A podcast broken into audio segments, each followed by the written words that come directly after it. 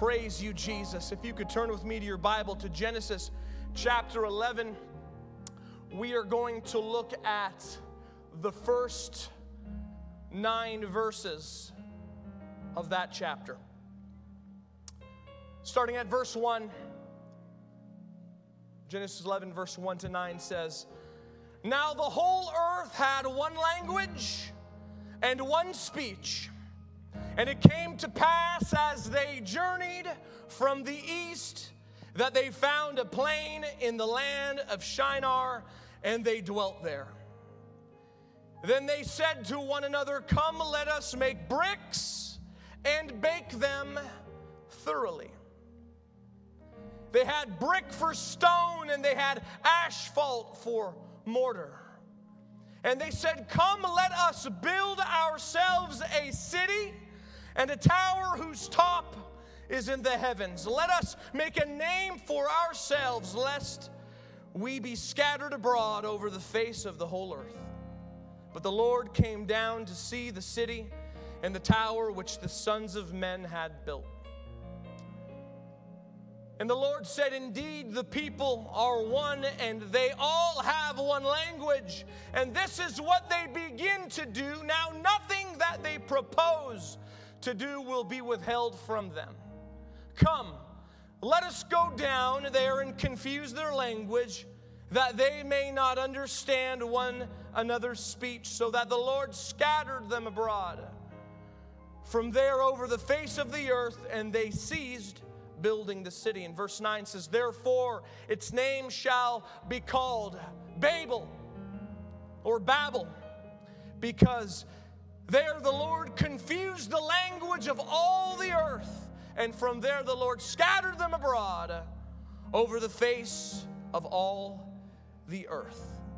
And the title of my message this morning is, "What Are You Building?" What are you building? King Jesus, you are a healing God, a righteous God, a holy God. We give you all the praise and all the glory. We feel your presence in this house this morning, but we continue to invite your changing presence into our hearts and our minds and our spirits. God, I pray for the next few moments that every word that comes out of my mouth would be directly from you and only you, not my flesh, Lord, by your Spirit as you challenge and change in this place. And in Jesus' precious holy name we pray, and everyone in the house, before you are seated, say amen. You may be seated. Who loves a good game of Jenga?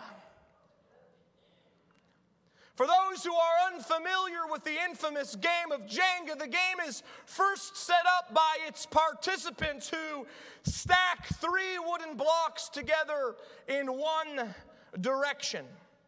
Then 3 more blocks are placed on top, facing perpendicular to the blocks underneath. The pattern resumes until a 54-block tower is ultimately formed. When the game begins, each player takes a turn removing one of the blocks not located on the top 3 levels and places it on the top of the tower without knocking it down, thus building the tower higher and higher. The word Jenga derived from the Swahili word kwenga, meaning to build. I understand Jenga's popularity because we enjoy the challenge of building things, building towers. From the moment my beautiful baby boy knew how to pick up a block, he would immediately try stacking them on top of each other. Now, as a 4-year-old, he's obsessed with building Legos, along with my 6-year-old daughter. Love to stack and play and create different towers and designs of Legos. The only thing is, my son enjoys Iron Man. My daughter enjoys Elsa. Thankful for gender distinction. And then they build some crazy tower together, and they have a great time. When it snows, they build a snowman. When they are at the beach, they build a sandcastle. When they're in the house, they love building forts at home with chairs and blankets and pillows.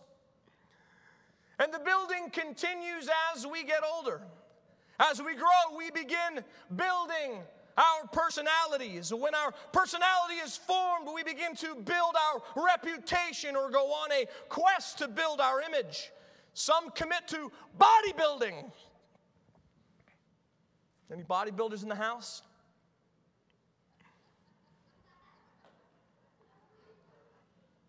I tried to be a bodybuilder. I'm just not very good. I like burgers more than I like building burgers. Bishop Dugas was a master builder. You could say both he and Pastor Bland built this building with their bare hands. Many of you have helped them and saw me hide while they were doing it. I was younger then. We build relationships, careers, companies, services, projects, cases, friendships, families, even ministries. We build cities, nations, and also empires and kingdoms. Some kingdoms were built to last for a century, while others were only built to last for a lifetime. The British Empire was built to last for hundreds of years, stretching a record over 13 million miles, being recorded as the greatest empire of all time. Famed empires like the Great Roman Empire or the Byzantine Empire didn't even crack the top 20 of the greatest empires of all time. Many kingdoms were built as the result of military conquest. Then too often, kingdoms have fallen due to internal greed and grievance. Throughout history, men have had their own kingdoms, always behind their eyes, always desiring to build something for themselves. We see these same type of men in our text this morning, where we are taken to the event of the Tower of Babel, where we find the descendants of Noah who desire to build an independent kingdom away from God. These descendants were a growing population where they all spoke one language. They did not obey the commandment of God to fill the earth. Rather than spreading out as God had ordered, they settled in the land of Shinar, an area of Mesopotamia in Babylon. And once the people settled there, they started a massive building project in defiance of God's commandment. The building established a unified front against God by preventing a scattering. These descendants of Noah had been disobedient to the call of God. They decided to build a tall, proud symbol of how great they had made their nation. A tower constructed of bricks and tar, which many historians believe formed the great ziggurat structure. And the ziggurat tower was primarily built for the purpose of worshiping the heavens. This meant the people were practicing in the art of astrology rather than worshiping their God. They believed that if they could reach the heavens, they could be like God and that they would not need God anymore. And they built a tower on pride and arrogance. The scriptures indicate that the builders wanted to make a name for themselves rather than obeying God's commandment to be fruitful and multiply. They attempted to build a monument to their greatness. The monument was to set themselves up as a power center to their own fame, glory, and personal ambition. They wanted one united government, a kingdom that would rule over all in defiance of the commandment of God. And of course, God did not like the pride and arrogance in the hearts of his people. So he caused them to suddenly speak different languages so they could not communicate and work together to continue to build the tower. This caused the people to scatter across the land. The tower was named the Tower of Babel because the word Babel means confusion. And we must be careful, because if we build our own kingdoms and we focus on our own wants and needs, and if that goes against the will of what God wants for his people, he will confuse us and give us the desires of our hearts, which I pray no one would endure this morning.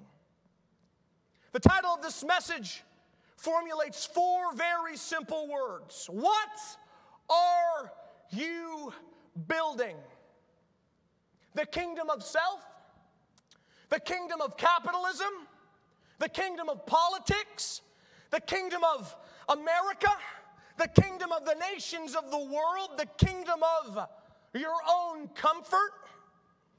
What is the building that you are doing every day, all adding up to? Does your agenda align with God's, or is it set against God's kingdom? I encourage in the Holy Ghost for some individuals to take some self-analysis here for a few moments. Are we that different from the people of Genesis 11 who sought to build a kingdom by towering up to the sky in order to make a name for them? Do we unknowingly desire to set up a rival kingdom apart from God and His power? Now, the default position for every human being on earth is to set up a personal kingdom where we are in control of our lives, our choices, and our destiny. This, of course, pits our agenda against God's agenda for us and His kingdom. Or maybe as apostolics, as Pentecostals, as Christians, we're a little sneakier than that. We don't outright say or even think about building against God's kingdom, but perhaps we tailor God's kingdom and His agenda to perhaps fit our own. This may be the option that too many Christians take. We ask God to bless our own agenda as we adopt bits and pieces of His. God, I will follow you, but I'll take the lead. Perhaps we don't declarate that in our prayer, but we think it.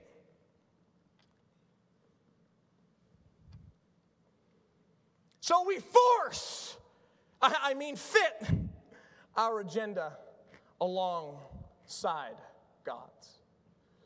And I echo Brother McClintock this morning. I'm thankful that Pastor not only called us to fast, but media and social media, and I too stayed specifically away from news reports and Facebook and Twitter and Instagram, all of it. I turned it all off. And I happened to be in a Zoom meeting with some brothers the Thursday of that week, and it was after the inauguration, and to some may be surprised, some were a little disappointed of Brother Biden's inauguration as president.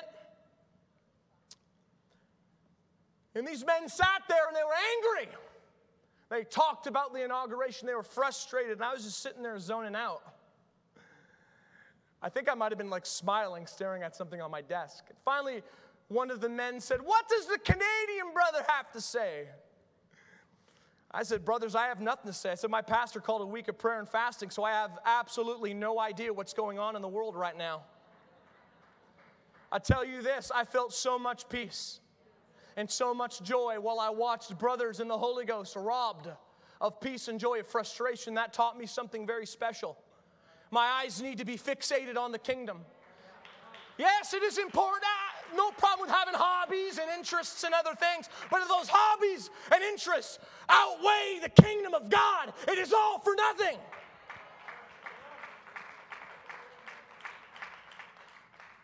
Come on, brothers.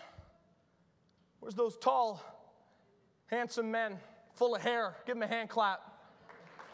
I had hair like that when I was 3. See, the game of Jenga, hold on. It begins with what? A perfect structure. It's perfection. You may go ahead. The problem with the game of Jenga is that as each person takes his or her turn, the base of the tower progressively becomes unstable. The base of the tower struggles to support its heavy top until it eventually collapses, signaling the conclusion of the game, with the loser being the participant who pulled the block that caused the demolition. Untouched, the structure is perfect, like the kingdom of God. The kingdom of God is fantastic. It is perfect. It laid a foundation. It has a mission. But what happens is we begin to put in our own ideas. Oh, I need to make a little bit of money.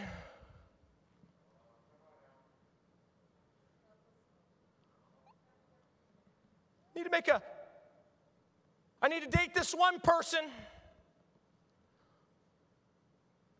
Oh, God called me to do this, not that, or this didn't feel good. And as we look at the game, we notice every choice, every decision that we make, it hinders the structure of the tower. What was once a perfect tower, we get in there and we have our own wants, our own needs, our own desires. And then as the tower wobbles, we begin to question, maybe I'm smarter than God. Maybe I have what it takes. Yes, maybe God has the perfect place for me to go to Bible school, but Mom and Dad say I need to make money, so I'm going to ignore that and I'm going to place it on top.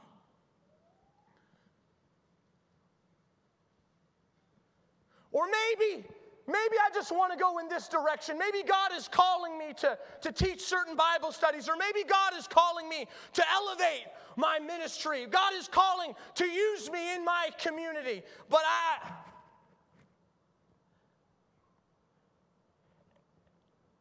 And then we start thinking, well, oh, what about me? What about my wants? What about my needs? What about what's good for my spirituality? What benefits me? And then there comes the attitudes.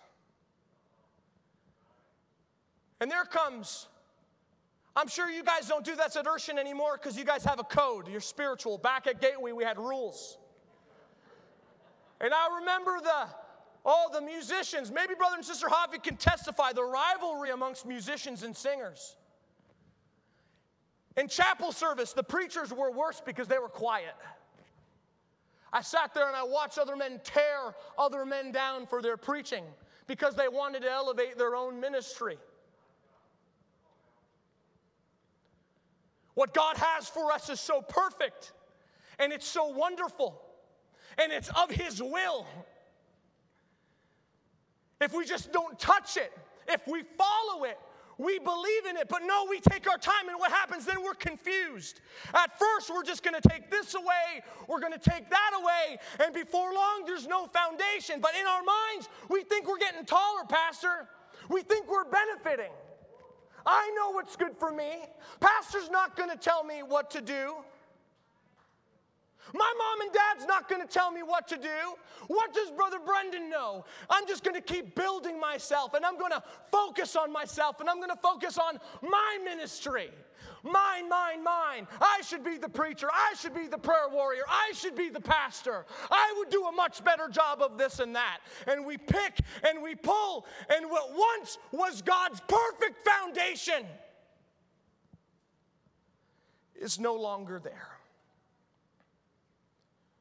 And as it wobbles,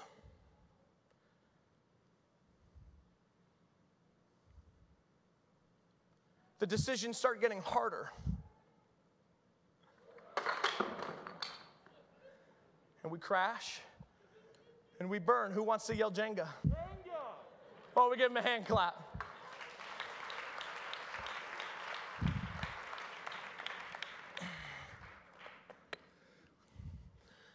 Ladies and gentlemen, we have a choice this morning. Yes. I believe that what Pastor called us to do this past week, last week of a week of prayer and fasting, it was not of his personal ambition. It was not of his desire to elevate his ministry. It was a desire to elevate the church to walk in the will of the Lord. And I believe 2021, as we talked about 2020 being, just unprecedented, it was different. I think in the spiritual realm, 2021 is much more, and I feel in the Holy Ghost God only gives us so many chances. You're either for the kingdom of God or you are not for the kingdom of God. Your personal kingdom does not build and elevate God's kingdom. What it does is it messes his kingdom up. And last time I checked, you cannot mess up the kingdom of God. And I've seen too many people walk away and fall out of the will of God. And I do believe that God is not the author of confusion. But I do believe that if we are not careful in his will, he does weed people out from hindering the direction of where God wants us to go. That is including myself. That is including the elders. That is including our young people. That is including every single person in this church. At this time, we need to be focused to build the kingdom of God now more than ever before. It is not about you. It is not about me. It is about God's kingdom and God's kingdom at all. And I think it is important. Thank you, Brother Arnold, and thank you, Brother McClintock, for the focus of repentance. If our musicians could come. Because repentance gives us the strength to obey conviction. Repentance opens up our eyes and opens up our ears so that we may see or hear more clearly. Now, obviously, we cannot conclude the topic of kingdom building without referencing, of course, the book of Kings. The book of Kings contains an important source of information about the Israelite kingdoms. And in 1 Kings, we see the gradual decline of the nation of Israel after Solomon, the wealthiest and arguably the wisest man to ever live, decided to build his own kingdom by pursuing the idols of his wives. This resulted in God tearing the kingdom of Israel in two, with 10 tribes of the north serving King Jeroboam and the tribe of Judah serving King Rehoboam. As the book of Kings progressed, Jeroboam set up idol worship in Dan and Bethel for his kingdom.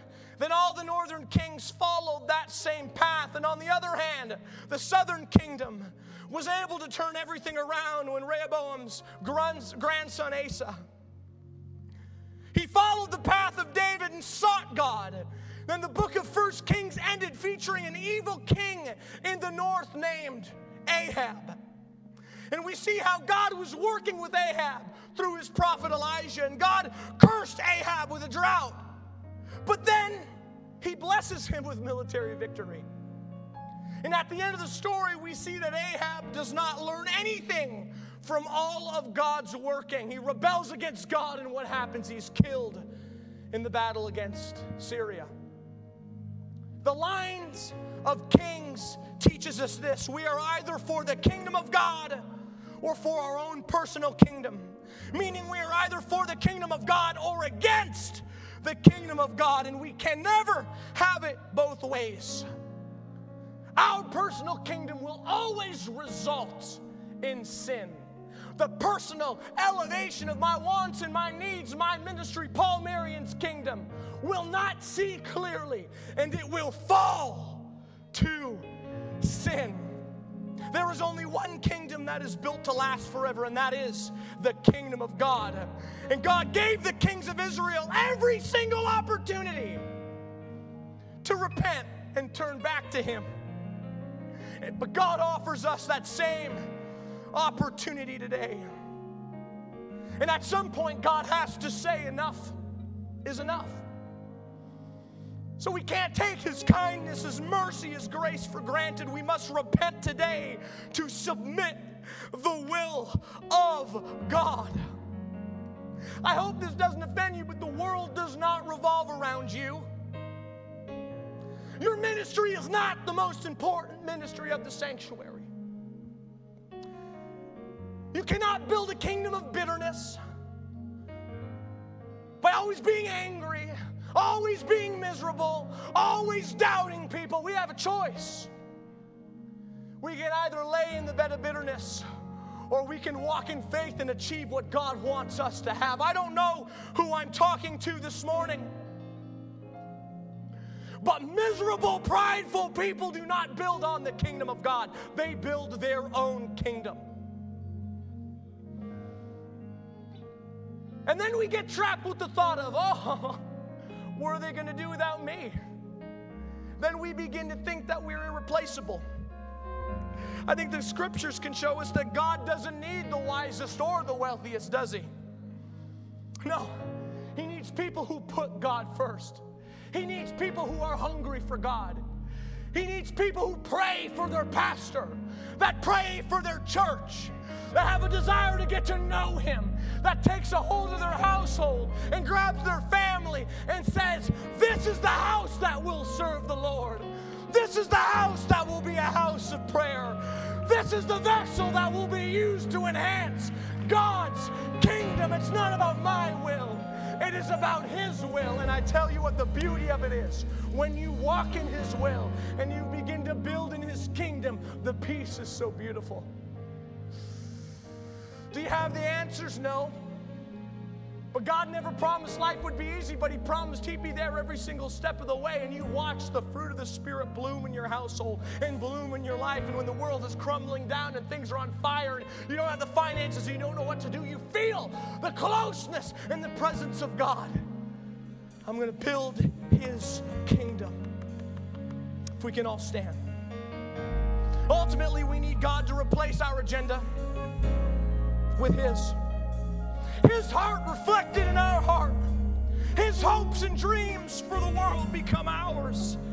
This isn't about adding God's agenda to our own. It's about the fusion of God's heart and ours.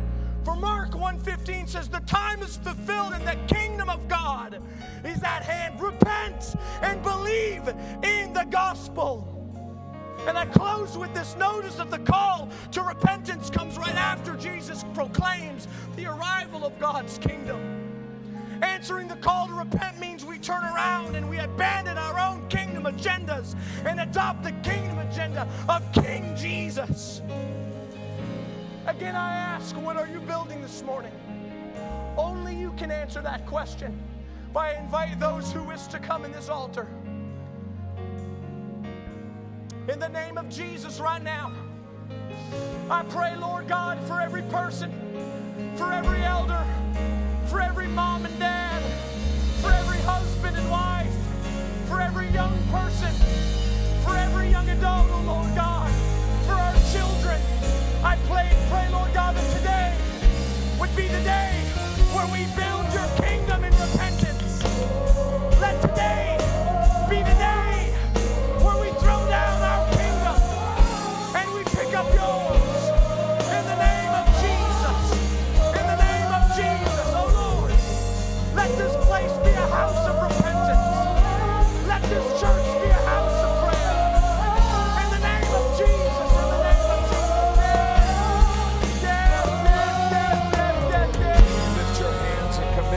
to God. Hallelujah. Lord, this is all about you. Hallelujah, Jesus. Praise God. Praise God. Thank you, Brother Marion, pouring your heart out to this church with such passion. Messages like this, I always think of John the Baptist. He came to do one thing, and that was to build the kingdom. And then before it even came to fruition, they killed him. He didn't even get to see really what he came. But he said, it didn't matter. I've got to decrease, and he's got to increase. Let that be your prayer. Let him increase in your life, in your home, in this church, in your ministry. Let God increase in all things. Thank you, Lord, for your word that we heard this morning. Let us plant it deep down in our hearts, Lord, where we realize this is all about you. You have all things in control, and we want to follow your perfect will and plan for our lives and our family and for this church, Jesus. Bless each one this day. I pray that they would have a great day in you. I pray that you'd help us, God, to be more like you in every way. In Jesus' name we pray. In Jesus' name. Praise God. God bless you. Have a wonderful day. For those come back at 6 o'clock for our business meeting, have a great day in Jesus.